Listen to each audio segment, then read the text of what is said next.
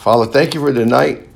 We just we just thank you for the Holy Spirit, and we thank you for wisdom and revelation and illumination, and uh, we just want to walk in all your wisdom, and we want to walk in all your truths, and and so we thank you for for leading and guiding in in Jesus' name. Thank you. Amen. Um, I want to leave a lot of a lot of time at the end for you guys to question, to ask questions, or whatever, get clarification. Because um, I know Pastor Lori is always, always, always telling me, Lenny, just stay in your lane. You don't have to worry about correcting, you know, other people. You know, they have their own message, they have their own lane, you know, and it might not be yours, so you just stay in yours. And uh, the, the challenge with me is, and I was talking to Abigail with, about this uh, before, is that I'm just so passionate for the grace of our Lord Jesus Christ. I'm just so passionate. And it's not really, it's just in my passion for the grace, the gospel of grace, the true gospel of grace. And I, I just want any, everybody to know it because it just brings so much freedom. It really, freedom. And there is a total absence of of guilt, of shame, of condemnation. There's a total absence of striving and toiling and trying and and any kind of necessary performance in order to get what the Bible says we've already been qualified to receive by God the Father himself because of just faith in Jesus Christ. And and yet you hear you hear the mixture you know, sometimes we don't. I don't know. Some maybe possibly sometimes we we hear it so much we don't even uh, um, we don't even identify it. The mixture, you know, even the the covenant of law. We, sometimes we just don't we don't even realize it because it's it's prevalent everywhere and it's it's 90, 90 to 95% of the church especially in the united states adhere to either full legalism or or or some type of mixture. And um, I just, you know, I look at the Apostle Paul. Not that I'm comparing myself with him. I'm just comparing myself to the fact that he has such a love for the gospel and a love, for instance, for the nation of Israel, that at one time, I believe he makes the statement that he would give his own life if it meant Israel would come to receive, you know, this this revelation. And uh, I, I told Abby, I said, I would never go that far. I ain't never gonna go that far. I mean, like because I don't I don't even know what Paul was meaning fully when he said that. Paul, do you know? You realize you're talking about an eternity somewhere else rather than an eternity with Jesus? I mean, I, I don't. But that's how much he loved Israel.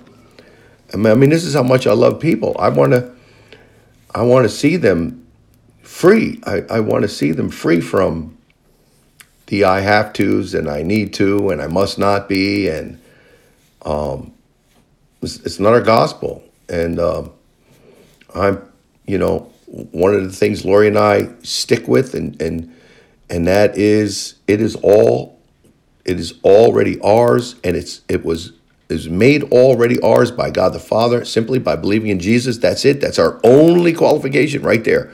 Believing in Jesus Christ.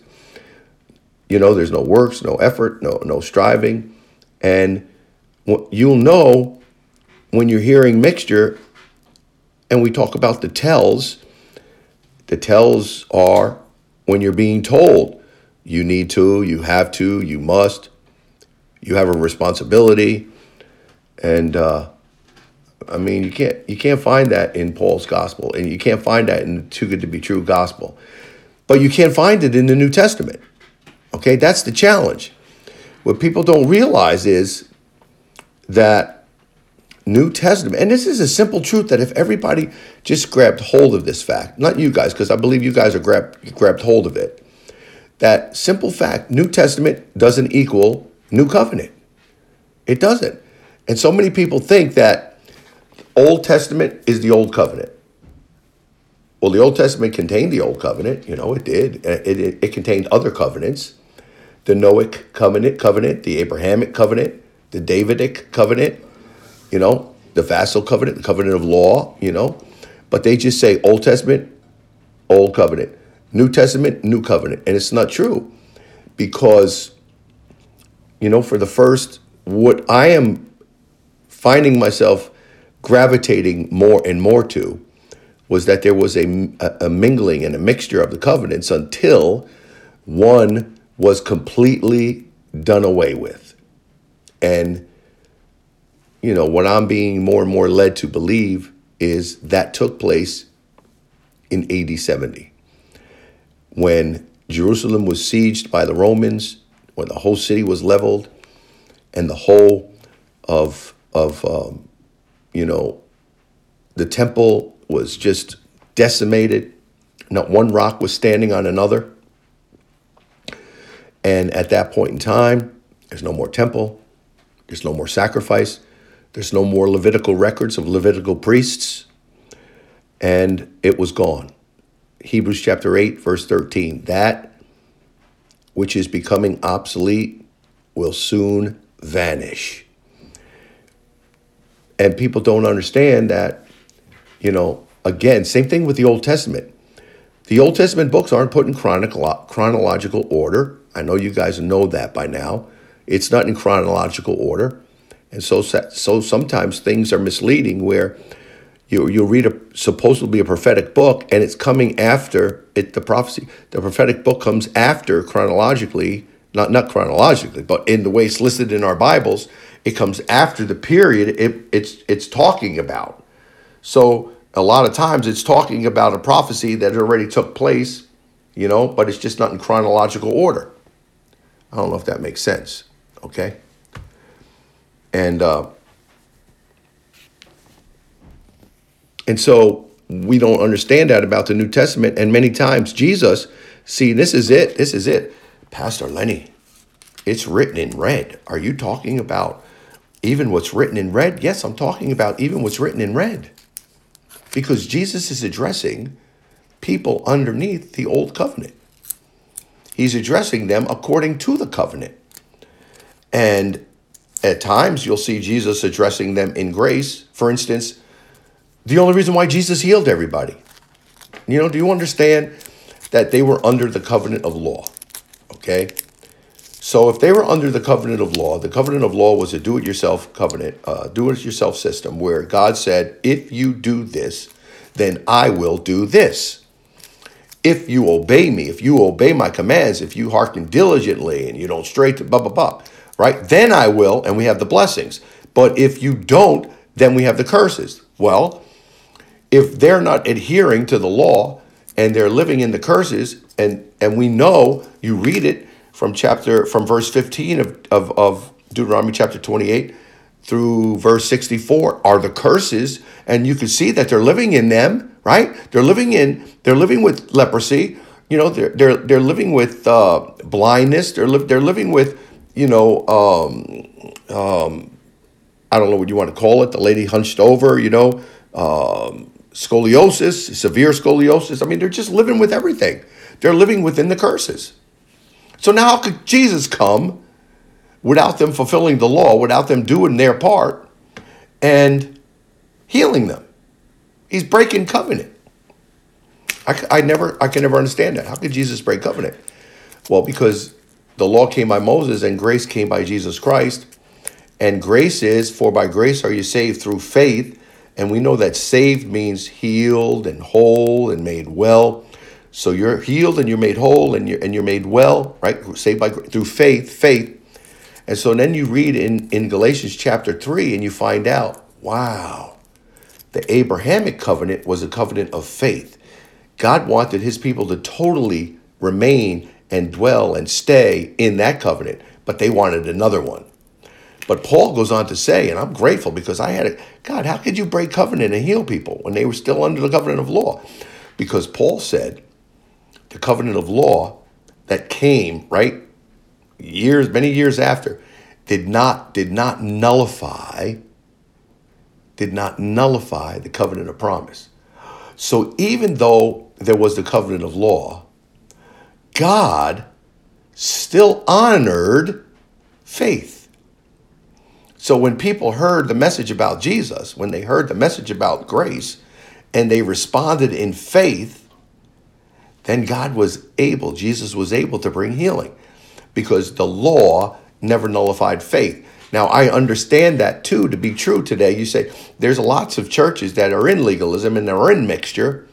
And so do you say to yourself, well, you know, but, but at times they have miracles and sometimes they have a lot of miracles. Well, why? If they're under the law, if they're living in mixture, why? Because God always responds to faith. For by grace are we saved. And so if a message goes out, and as that message goes out and they're hearing it, and it produces faith, well, that faith is pleasing to God, right? They're responding to the gospel in faith. And so now God is able to supersede the covenant of law because the covenant of grace is greater and and and and he's able to heal. He didn't violate his covenant. He stayed within his covenant. And Jesus didn't violate the covenant of God.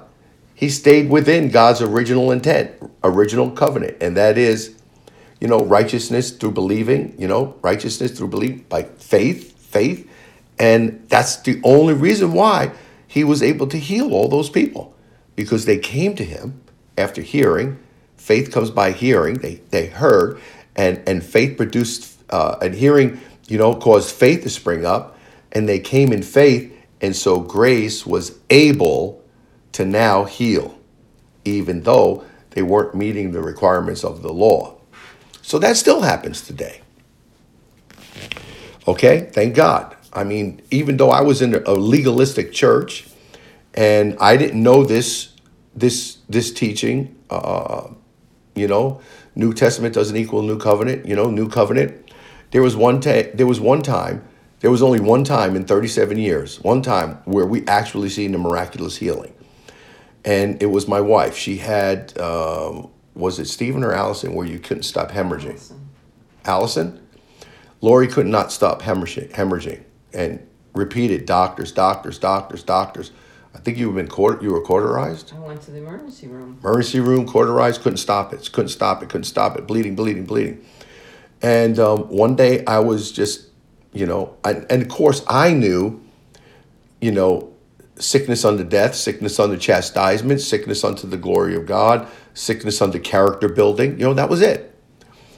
And so I was like, all right, well, Lord, Lord, I hope Lori learns her lesson quickly, you know, or Lord, I hope whatever. I didn't believe it was a sickness unto death, you know, so it had to be one of the other ones. She needs character in her life. Okay, I hope that character gets built quick. Or, and you know, all that's in the Bible. You can find it in the Bible under different covenants, covenants, different times, different people. But anyway, I'm laying upstairs in my bed and I'm just reading, and I'm reading the story from from Mark, and it just happens to come to the woman with the hemorrhage.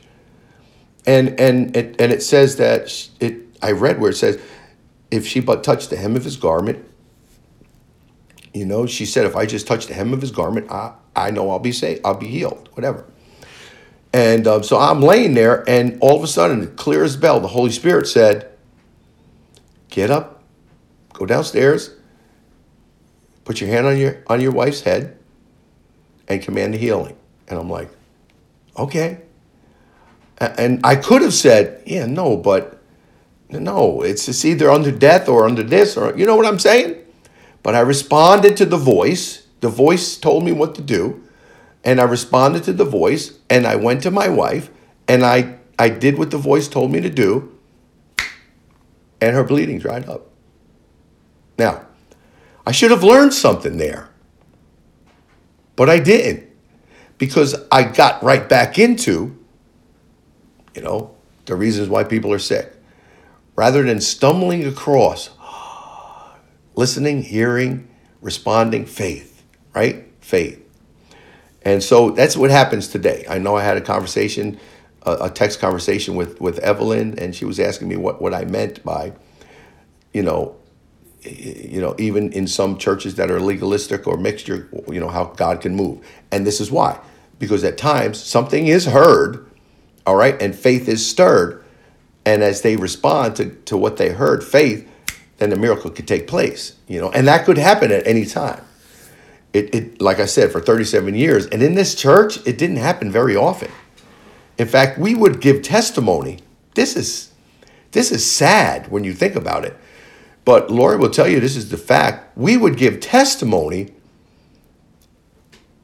in our sickness or over our sickness or about our sickness as if it was bringing us into a holier place or a better place before God. You know, especially we're suffering, we're suffering, we're suffering, you know. And and Lori, you know, she was involved in a church, in a school, and it was run by Christians. Christians, okay. We won't say what denomination, but Christians, right? And it seemed that every every day they got together in prayer, it was, oh, Dan's back, and oh, and and and my knee, and oh, you know, and and Lori would go there, and she would feel she would feel bad. You know why she would feel bad? Because she didn't have something to praise God over, some ailment, some sickness, you know, that she was going through. And so one day, I forget what happened, something happened. And she went to school knowing, yes, now when it's my turn, I have something bad to share, you know, and they're gonna and but that's kind of the ment, the mentality. So it's simple. New Testament doesn't equal new covenant. And now if you've been listening to me, you've heard me give testimony about James and about all of a sudden becoming the head of the church and and and and how he was definitely promoting faith in Jesus Christ. Yes. Okay? But zealousness for the law of Moses. Both are needed. And that's the message you hear today. You need, you have to, you must. Thank God Paul came along and said, Well, listen, listen, guys, you want to give that to the Jews, you keep giving that to the Jews, but I'm not going to give it to the Gentiles. And you just tell me one thing: you just not going to make you're not going to make these Gentiles come under this bondage and these laws and this this this this, this these rules and governing principles that we couldn't even keep. And they said, okay, we won't. Thank you. Paul would have been very happy if we would have never ever known what the law was. You know, so so you got Understand that simple truth. Diane, do you understand that simple truth? You got to know it. Okay. And uh, and and and no matter what you're listening to or who you're listening to, well, not all the time. There are some real good grace people out there who remove any kind of toiling and, and remove any kind of work and, and it's all Jesus. There there are we're in the minority, but they're there. But even so-called grace people, yeah, they might be moving in more grace or uh, not more grace because we're all we all even even in mixture we all have the same graces appear to all men. The all the same grace is living in all men. But when they teach, they still teach from that that place of mixture. And I know Abby is going to be, and and and Nina and I know my wife were very happy. They were very excited that even this past Saturday, when somebody we love very much spoke, okay, I didn't say anything when, when he was done. I, I just forget, no. But I was happy because the, the fan and the flame, right, that's burning inside me was just stoked some more.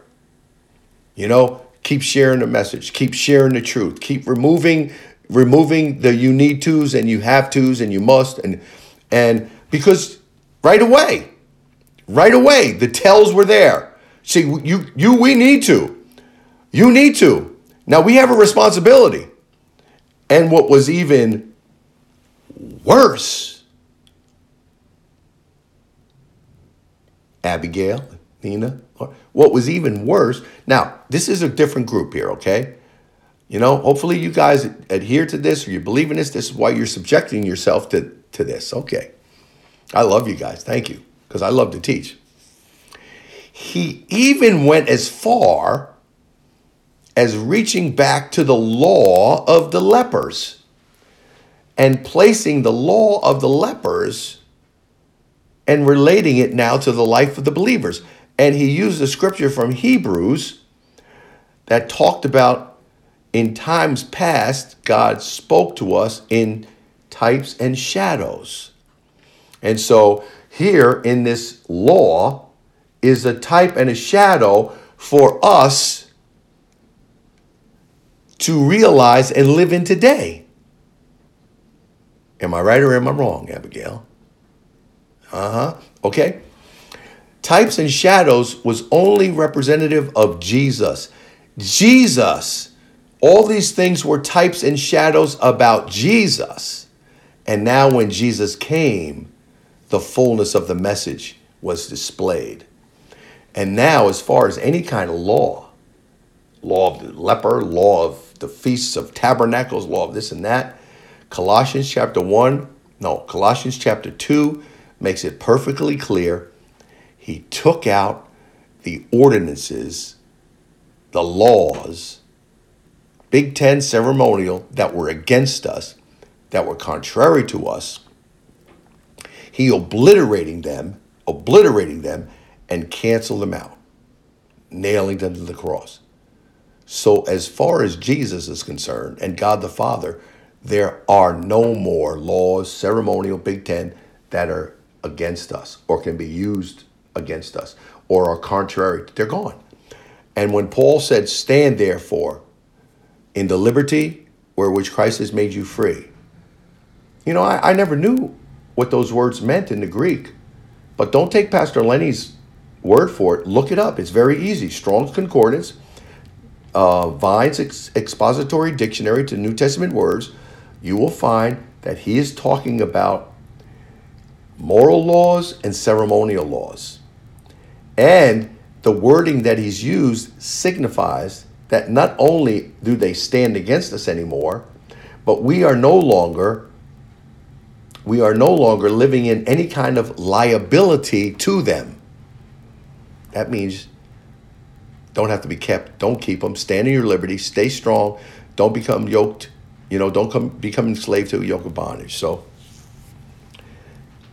I've been, you know, I'm I'm I'm I'm pumped because on YouTube, I hope you guys are following me on YouTube because I'm doing a series right now on the fruits of righteousness that to, the one that comes out tomorrow morning on Facebook and, and it comes out Friday on on um, on YouTube Pastor Lori and I are doing it, I, mean, I can hardly contain myself because I'm going through these words that Paul is using and what it really means, and it's fruit of our righteousness, and it's just, it's just awesome. So you know, I hope I hope you're listening, listening to them. But um, as I'm sharing to with you, and you look on there, it's now almost at 340 followers. That is nothing compared to some people. Do you understand? That is nothing. That's that's minuscule. But the, the thing about it is, six weeks ago was only it was only 18. It, it, or you know, it was it wasn't even it was under 20. It might have been under 10. I'm not sure. But in a matter of six weeks, it's gone from 18 to 300 and 340. And um, and and all the messages Lord, Pastor Lori and I are getting back. I mean, people are telling us we're in tears, we're crying We've been looking for this message for years and years and years. We've been in bondage for years and years and years. Finally, a preacher is is is, realize, is, is, is, is really preaching the truth and and giving the truth and and and guilt, shame, condemnation is, is just disappearing and and now I know I'm fully qualified and now I'm resting and now I'm believing God has loved me and and it's it's just oh my gosh it just and you know me there's Pastor, can I call you? Pastor, can I? Yes. And and Pastor Lori will tell you. She's on there. She'll go, yeah. Every every she's I'm always on the phone with them. I don't care. I'm that Lord, I'll talk to them. If no one else, I'll talk to them. I'll call them. They can call me. And I just I just love it. I see I love people getting freed. My favorite one is Vera from England. Um, I'm just I, just I just love this message so much. And now because of it, I don't know if you guys have seen Healing Journeys today with uh, with me and um, Julianne Hartman on Healing Journeys today. Uh, she she she said, "Can I interview you? I've interviewed your your daughter. I interviewed your wife. How about you?" I said, "Sure." So she interviewed me, and it was supposed to be like a thirty minute interview, you know, and perhaps you know if there was more to share, she would do a part two. Well, guess what? It turned thirty minutes turned into two hours, and um, and the first interview really wasn't really you know my my healing journey. It was just for some reason she'd ask a question and it just it just turned into preaching. It just turned, and I said to her, "Oh, Marianne, uh, uh, Julianne, I'm sorry. I, I, you know what?" She said, "No, keep going. She keep going." And you know what? Because so many people we get caught in a zone and we don't even know we're in a zone. We don't even know. And and and so, you know, from that, you know, I'm looking at how I, I, I said to myself, Lord, I don't even want I don't even care how many people are looking at it. But I know there's there's going to be several thousand and and then it's going to give us more on on YouTube, but and then in April, you know, April, I'm going to um, be the guest the guest teacher for the entire month. For the entire month of April, um, they're bringing me on because they have their regulars, but then they bring in extra, you know, a, a certain teacher. They're bringing me in for the month of April, and you know what I'm going to preach. You know what I'm going to teach. Julianne already knows. She said yes, yes, yes, yes, yes, yes. You know, and so God's getting the message out slowly but surely. I thank I'm thankful for him because I've been waiting for this for the longest time. And he's getting it out, you know? And I'm just it's and and I expect him putting you guys on the spot. Paul, Timothy, teach them, help them find you know other abled men that they can teach to get this message out. And you're the abled men, and I want you and I expect you to teach these principles to other people. God will show you the ones that are ready to hear it, that are ready to listen. He will show you the ones. They are out there. All right? And so, oh, and there, oh, Diane, um, Abby, Nina, Evelyn, I, I know they, but listen, listen, even Charis in the summer, okay, there's summer school. Every other week there's summer school. So like six sessions okay? And they have asked me if i will do live streams for summer school. So what are they to get? I'm sorry they're going to get the true gospel of grace. And the thing about it is okay when i give my true gospel of grace i'm going to quote andrew wommack and I'm going to quote Barry Bennett. Because I listen to where they share and they're sharing from the gospel of grace, not from the mixture. So I am going to quote them verbatim from when they use the true good, too good to be true gospel of grace. And uh, so Pastor Lenny will be 100% safe and I'm going to be able to, to quote Barry Bennett. Barry's changing, okay? Barry is changing. And um, he came to Beacon to teach, right? Him and I talk, him and I talk, and we go back and forth about sowing and reaping. We have gone back and forth about sowing and reaping for years, okay? And I have told him for years, I believe in sowing and reaping. But I believe God sowed his son, and now we reap all the benefits. We don't have to sow what God sowed Jesus for in order to reap the benefits that God has for us because he sowed Jesus. Jesus was sown in poverty so I could be rich. So I don't have to sow anything in order to get from God, okay? Because God sowed Jesus. He sowed him in sin, I reap his righteousness. He sowed sickness, I reap healing. He sowed poverty, I reap financial blessing. God did the sowing, now I can do the reaping. Period. This is not sowing and reaping. I have to sow in order. No. I believe and I I believe in the law of sowing and reaping. I believe in the law of sowing and reaping. This is why guys, healing is yours. This is why financial prosperity is yours. You know, this is why blessed relationship is yours. This, this is this is why the finished work, all the, it's yours. Why? Because God sowed Jesus in those things. So now you could reap the fullness of life. You can reap the reward. You can reap the blessing. All the sowing was done by God. So I've been going back and forth. Oh yeah, but so when he came to our church, I know Diane, you weren't there, Abby wasn't there, Evelyn wasn't there, but Nina was there, Lori was there. He said from the pulpit, and I have it on video, I suppose that we simply reap because Jesus sowed. Yes. Please stay there. Because that takes everything off people. Maybe I haven't done enough. Maybe I haven't given enough. Maybe I haven't sown enough. But Jesus has. And now I can reap. And this is why God has qualified us to qualify for our great inheritance because of faith in Jesus Christ.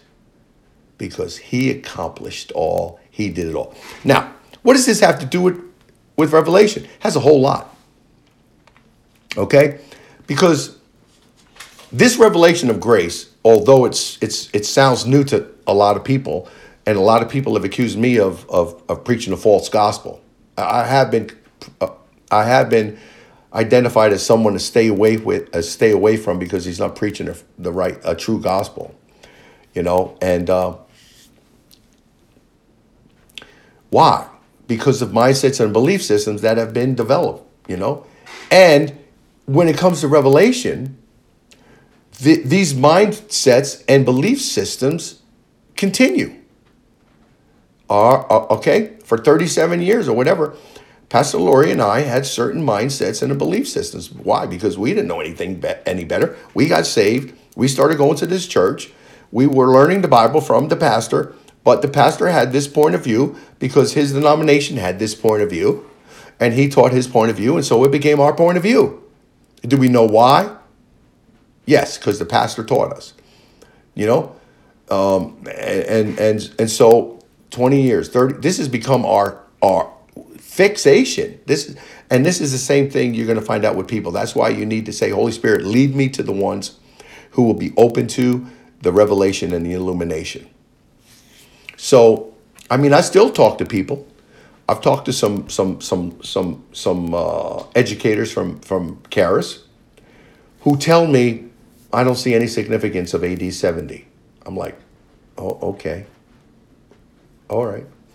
I don't see any significance eh, eh, to Hebrews chapter 8 verse 13 where it says that which has become obsolete will one will soon vanish. Eh, uh, AD, you know, well, they don't see it. Why don't they don't why don't they see it? Because they haven't got revelation. I don't know how I got revelation from it either. You know, I just don't. All I know is one day I was in a church service and Brian Simmons was preaching. You know who Brian Simmons is? Everybody knows who Brian Simmons is? He authored the Passion Translation. Okay? And Passion and, and the Passion Translation, Brian Simmons believed in AD 70, in the fall of AD 70, and he believes in a um, an early dating for the writing of the book of Revelation because it had to come before AD 70. If, if, if, if, if what he's talking about was pictures of what was to happen in the near future, AD 70, right? And not in our near future, then the gospel, uh, then the book of Revelation had to be written prior to AD 70. And so he's teaching on this and he's given all his historical documentation and whatnot. And, and he just said something and, and, and the Holy Spirit just clicked something in me. It just, and I started seeing things differently. Now, you know, here's something I want to tell you. And I, I hope you know, I hope you understand this. The Bible is an amazing work, okay? Although written by, I don't know how many different authors, you guys probably know better than I do, 40, I don't know. I fell asleep during Old Testament survey in, at Charis, and I forgot how many authors. And if you offered me a million dollars, I couldn't recite the, the books in order. Certainly couldn't spell them.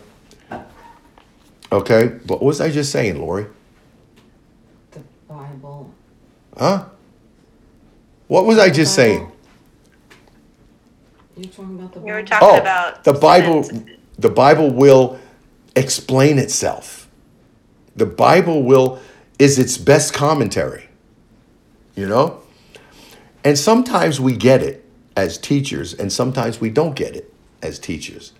For instance, if we want to prove what Paul's thorn in the flesh is, and we don't want it to be sickness, okay? Like Barry Bennett teaches about Paul's thorn in the flesh, how he goes back into scripture and shows how that phrase and that wording was always depicting, you know, people and things and sources that would rise up against you. For instance, he went back and he said about the people of Israel, you know, if you don't take care of them, then they will become a thorn in your side. Remember that, Abby? Remember that, Abby? No, you don't. Do you really? You do? Okay. Diane, you remember that from Barry's teaching? Yeah, you do. And, and he recited it from certain, certain other portions of Scripture throughout the Old Testament where it was referred to by God, where if you don't take care of this, it will remain a thorn in your side, a thorn. In, so now, when we get to Paul and he's saying, you know, I asked the three to, to thorn in my flesh.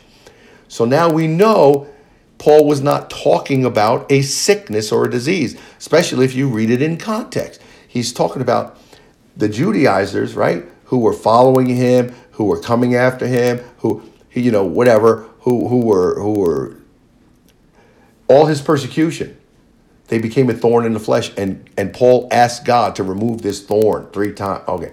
So now because of scripture we're able to understand this terminology and it helps us to determine and and and and and hermeneutically correct surmise that paul was not talking about some sickness that he was afflicted with that god wouldn't remove and god told him my grace is sufficient.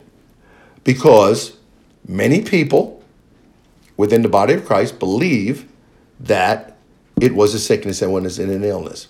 Instead of letting the word of God reveal itself.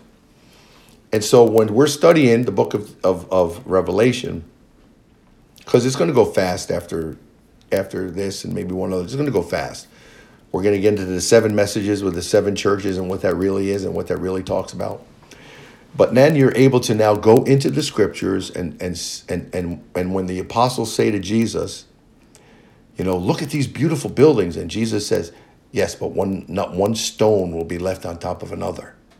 Okay, and then they go to Jesus and say, Jesus, when is this going to take place? And Jesus lets them know, and they full well understood what he was talking about.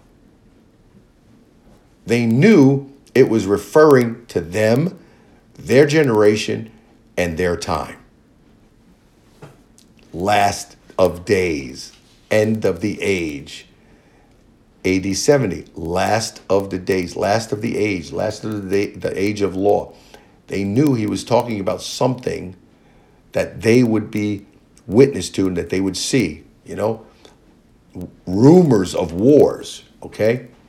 Pray not that you're in, you're you're you're with child and in those days, you you know, fleeing and and and and then you have to understand he makes a statement. Um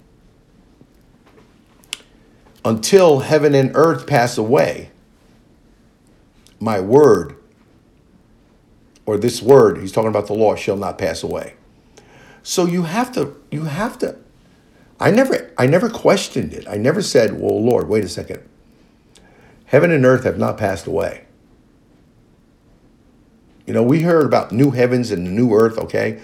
Well, okay. Well, this heaven and this earth has not passed away.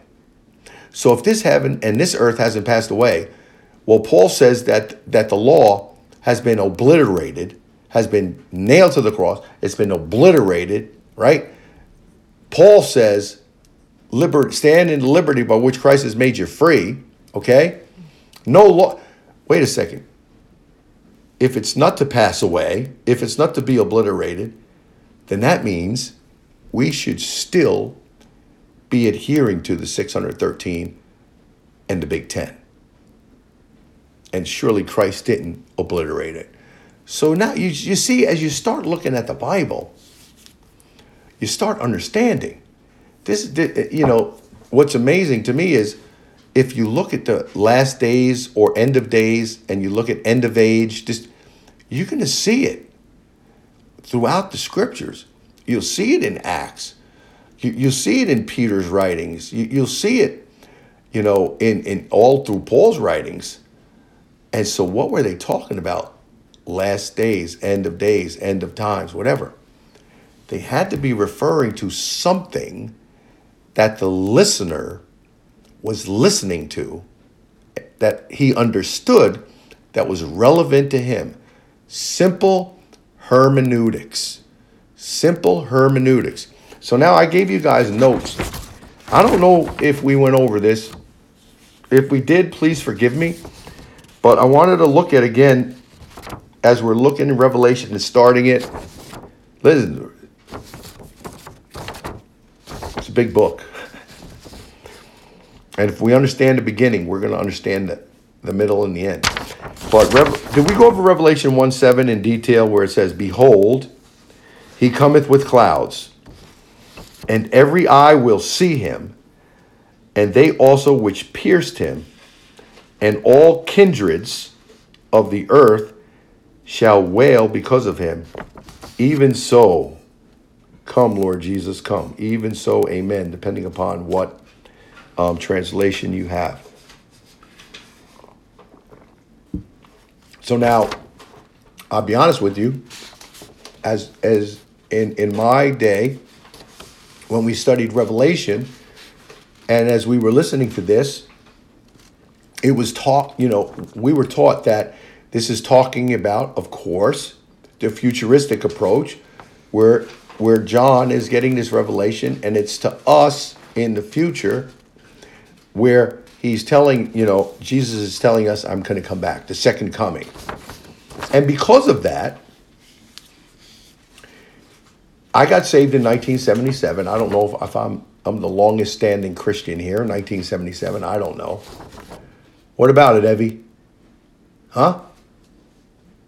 What about it, Evelyn? What year? 1973. Ah, you got me beat by four years. Okay. All right. Not, but since 1977, maybe I, uh, Evelyn from 1973, I am going to tell you this. There was a prophecy after a prophecy after a prophecy after a prophecy. This is when the book came out, The Late Great Planet Earth, that really sent everybody for through a tizzy, and all the Left Behind series came out. You know, because all the prophecies, all the prophecies, all the prophecies, everything that was happening. See, this is in Revelation. See, he's coming back. He's coming back. He's coming back. He's coming back. And some even pinpointed it to, you know, when this happens, uh, you know, 1984, the Jupiter effect, you know, 2000, Y2K. I mean, recently, three years ago, the blood moon, when the blood moons are lining up, uh, I mean, and on and on and on and on and on. It, it just kept happening. There was one book that was, that that nailed it down to a certain specific day and time that it said many Christians and during that day, I, I, think it was 1988, I'm not sure, sold their houses and sold and, and quit their jobs because they were certain on September you know 11th of 1988 Jesus was coming back. I, I think they've kind of stopped that now. I was listening to, to, to Flashpoint and I was listening to what the so-called prophets were saying, and none of them were, none of them were saying, you know. I, I remember. I don't know if Evelyn, if you ever heard this. I don't know if anybody else ever heard this, but they were getting excited, excited about the Battle of Armageddon. You know, it's getting ready. It's going to happen, and we're going to be raptured. We're going to be taken out because the armies, uh, the, the Russian armies, are going to line up against, come against Israel the battle in the Battle of Armageddon and God is going to come in and swoop down, and and and, and it's going to be so massive of a defeat. And then it said, uh, you know, the burning fires, whatever. Um, they were going to be burning their weapons, burning whatever. And and what they what they said back then was was true. They said, how can the Russian weapons be burned? How can they be burned? How can you burn metal? And then they discovered, wait a second, the Russian AK 47 was made of wood. It was. Do you remember this, Evelyn? It was made of wood. So you take all the soldiers, all the weaponry, and that this defeat is going to be so big they, they're going to be just burning their what burn it and they were made of wood okay? Well guess what? The russian ak-47 is no longer made of wood. So they can't burn it anymore you know? But but i'm just saying these are things that would boom prove it prove it prove it. So now going back to what I just shared about letting the word, you know, just talk about itself. So when we look at that verse 7, behold, he cometh with clouds. All right? Christ, uh, he cometh. Christ coming. Christ cometh. So I have there the expression, the expression coming the Lord is used in many contexts that do not appear to be referring to a second coming similar phrases, similar listing, similar language.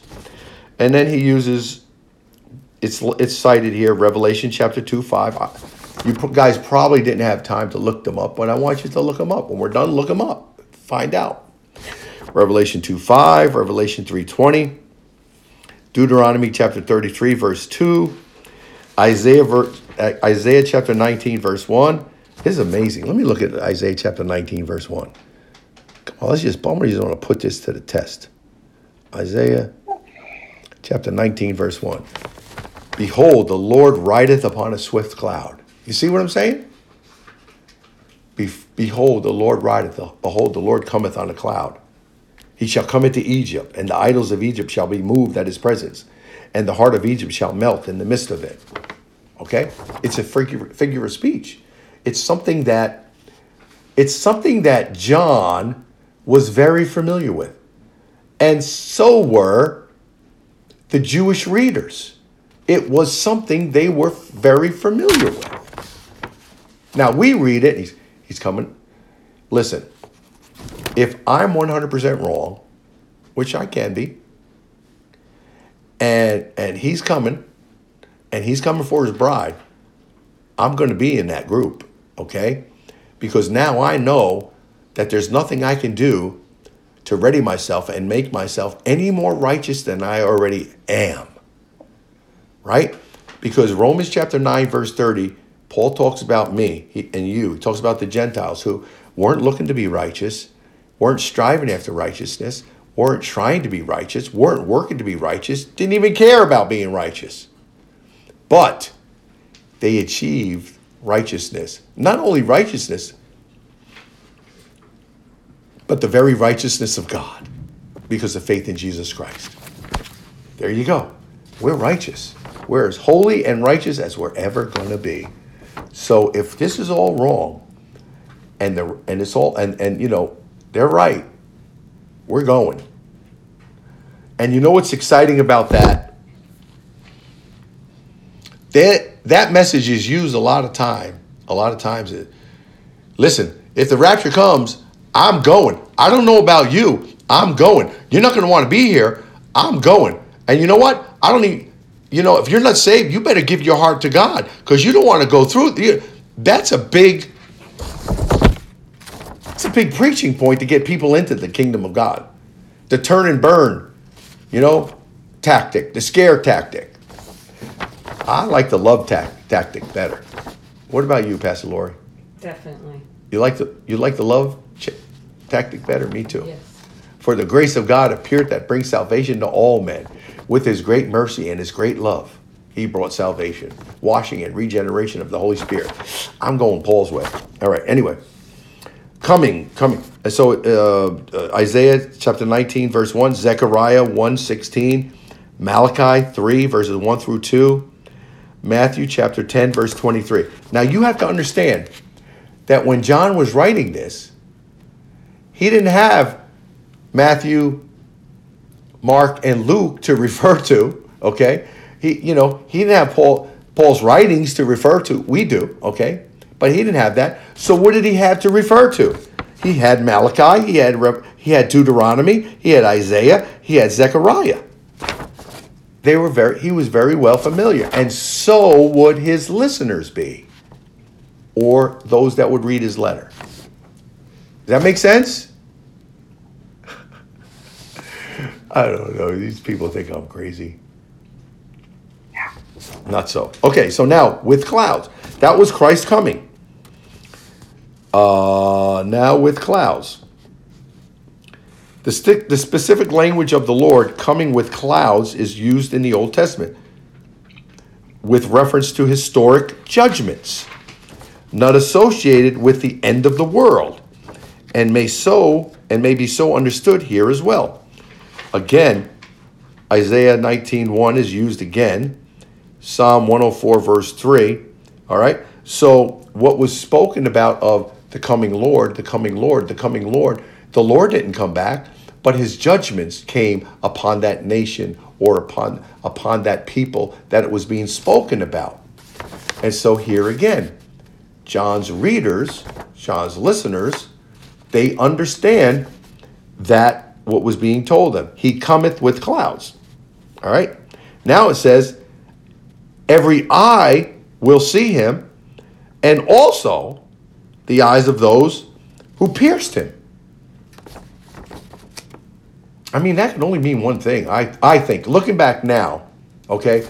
So now here's the thing. If you are of the futurists, which where I was being taught from, and where it says, um, even those who pierce him, the way that that was uh, interpreted was, Diane, you know, every time you disobey the Lord, you pierce his heart. Ah, you're agreeing with me, Evelyn, huh? You see, every time they reject this gospel message, they're Can I say something? Yeah, go ahead. What? Can I say something? Yeah, go ahead. This is for you guys. Oh, so I was about to send you, but I'm going to wait till later. This is oh, such a frustration because this is everything you're talking about is what I'm hearing locally is oh the refiner's fire he's purifying his bride and you when you you offend the father and i'm thinking to myself if if the father was not offended by his wayward son there's nothing i can do to offend my father Amen. he's unoffendable Amen. Amen. This is why it's so important.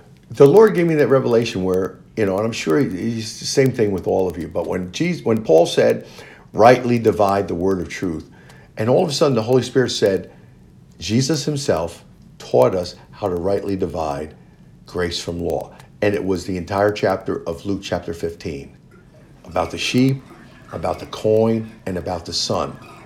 If what they're preaching does not line up with that chapter, it is not the gospel of grace and it's not the truth. And, you know, you have to look at what, for instance, and I know you know this, but I'm giving you some, some good fuel. John chapter 17, Jesus is praying to God and, and he lets God know, Father, the, the glory you've bestowed upon me, I've bestowed upon them. And when you dive in and find out what the word glory means, it's a beautiful word, but part of it means the same view and opinion. So Jesus is saying the view and opinion you have of me, right? I passed on to them. And then when you go to Paul in Romans chapter 8, verse 30, he says, God called us. And when he called us, we respond, right? We say, Yes, Lord. Then he justifies us. He made us righteous. And as he made us righteous, he glorified us. So, so there it's going. Once we say yes to Jesus, when we say yes to the groom, when the bride says yes to the groom on that day, when we become born again, we become glorified. We can't become any more glorified than we are. You know, it's just amazing. Go ahead, Diane. Sure. Um, when you were talking about back in the Revelation verse, every time you looked at him, what does it say here? He says, "They also which pierced him." So, what do you think that means? Because I started to write it, and We're gonna go. We're gonna we'll go right here. We're gonna. Oh, so we're still. I didn't miss it. Yeah, no, you didn't miss it. So, so we're going back to "This that. is good." Now, Okay. if, if it's futuristic, then it's like, what does that mean? And like what Evelyn was just sharing, whenever you displease Daddy, whenever you you're, you're piercing his heart, you're piercing his heart, you're piercing his heart. Well, my Bible says, sins and iniquities he remembers no more. He doesn't even see it anymore. Why? Because he established us in righteousness in Jesus Christ. And now when he looks at us, he looks at us with the same view and opinion that he has of Jesus. I mean, what did they do with these verses, you know? This is why I say the Bible will interpret itself. So it's saying here, Jesus placed the time of his coming with the clouds within the lifetime of his contemporaries. Matthew chapter 16, verse 28. Matthew, and I have these there, beautiful script, 24, verse 30, verse 34, chapter 26, verse 64. This would allow one to understand they who pierced him as the actual generation that crucified Jesus Christ. What would be the natural understanding to the literalist? In agreement with this suggestion, we find the coming of the Lord is announced elsewhere in Revelation to the impending at the time of its writing. Revelation chapter 3:11 and Revelation chapter 22 and 20. So if you adhere to AD 70, let's just say, un- unlike some of the people we know it does have relevance. It had tremendous relevance. Okay? And here's the other thing. Here's the other thing. I don't know, Evelyn, maybe you've heard this and you could confirm this. But one of the things we heard were that the nation of Israel were getting ready for animal sacrifice again, you know, raising sheep in big numbers, you know, because they were again going to do the blood sacrifices and whatnot and construct the temple. Okay, well, if this is true, then none of this can take place. The abomination of desolation that Revelation's talking about, that I believe happened at AD 70, okay, you're telling me it ha- it's going to happen in the future. Well, that can't happen unless Israel reconstructs a temple. And if Israel, if Israel reconstructs a temple, okay, this is the most significant part about that. They can't build it in another area. It has to be built in the same area that Solomon's temple was built, that Herod's temple was built, you know? It has to be built upon the same ground. So, in order for that to happen right now, they would have to demolish the Dome of the Rock, Mecca, the Holy of Holies to the Muslims. Number one, excuse me, I don't, I don't, I don't believe we could ever see that happening. Number, number one. But number two, even if it was, okay, these things in the Revelation, especially about the church, whatever, abomination, they can't take place unless the temple is built. So we have that has to take, and it has it. You follow what I'm saying? And they were getting so excited, you know, the rabbinical priesthood. There is no more rabbinical priesthood. All the records were lost. But I don't know where that came from. But we would hear it in our churches and we'd say, Yes, Jesus is coming back. It can happen any day now. Yes, they're getting ready for animal sacrifice again. That system, Book of Hebrews, by God, through Jesus Christ, has been done away with. You know, so there you there you go. So those who pierced him. It means it, it could it either means in a spiritual sense or John knew what he was talking about, who, who he was talking to, and they, they would know what, what, what John was talking about. Because if Jesus was, was crucified in AD 33, okay, 37 years later, right, that generation would still be around, right? The generation that pierced his hands, they would still be around, you know? And so, oh, okay. And then uh, what was the other thing there? It says, and uh, and all kindreds of the earth shall wail because of him, whatever. So for that it says the judgment of Jerusalem is implied by the expression all the tribes of the earth, which can easily be translated all the tribes of the land of Israel will mourn. Okay? And that makes per that makes that makes perfect sense again because we knew they were the, tw- the, the 12 tribes. We, we know that. I don't even think I could recite the 12 tribes. I know some of them Judah, Reuben, Ish, Ish, Issachar, Simeon, Benjamin, you know, the, the half tribes of Benjamin and uh, uh, Ephraim and Manasseh. Okay, So this makes sense now. The judgment of Jerusalem is implied by the expression all the tribes of the earth, which can be translated the same wording in the Greek, but they chose tribes of the earth instead. All the tribes of the land of Israel will mourn. The Old Testament passage, which is alluded to, is a prophecy concerning the inhabitants of Jerusalem. Zechariah chapter 12, verse 10. Again, Paul, uh, uh, John's readers would know what he's talking about. So this view finds further support in the fact that Israel is divisible into tribes, whereas the earth is divided into nations. So now, when you just look at all that and you're letting the Bible give definition to itself, you start to see a different understanding. Now, you can't go and teach this to people, you know, especially if you're not convinced of it yet. But you can't teach people because if you would have taught me this, I'd have said, You're crazy, you're wrong, you're off your rocker. Why? Because I was fixed. I was fixed. Why I'm, I'm, I'm, I'm so excited about grace now, I don't know. When my wife came with me, when she had the incurable disease, and, and I just read a few pages from, from the book God Wants You Well, revelation and illumination just exploded within me. You know? And I was able to, I don't know, receive, not receive, I, I received the illumination of the truth that was before me and in front of me my whole Christian life, but I was just blinded to. And you know what? The Word of God is amazing. Because I just, as I just told you that, you know what I'm reminded of? If you read Second Corinthians chapter 3, okay? Second Corinthians chapter 3, verse 16, I believe 15, 16, or 17, Paul makes this statement. Whenever the law of Moses is read, you, you can interpret this whenever the law of mixture is preached. Whenever the law of Moses is read, there remains a veil. There remains a veil. And so I was veiled. I was really veiled.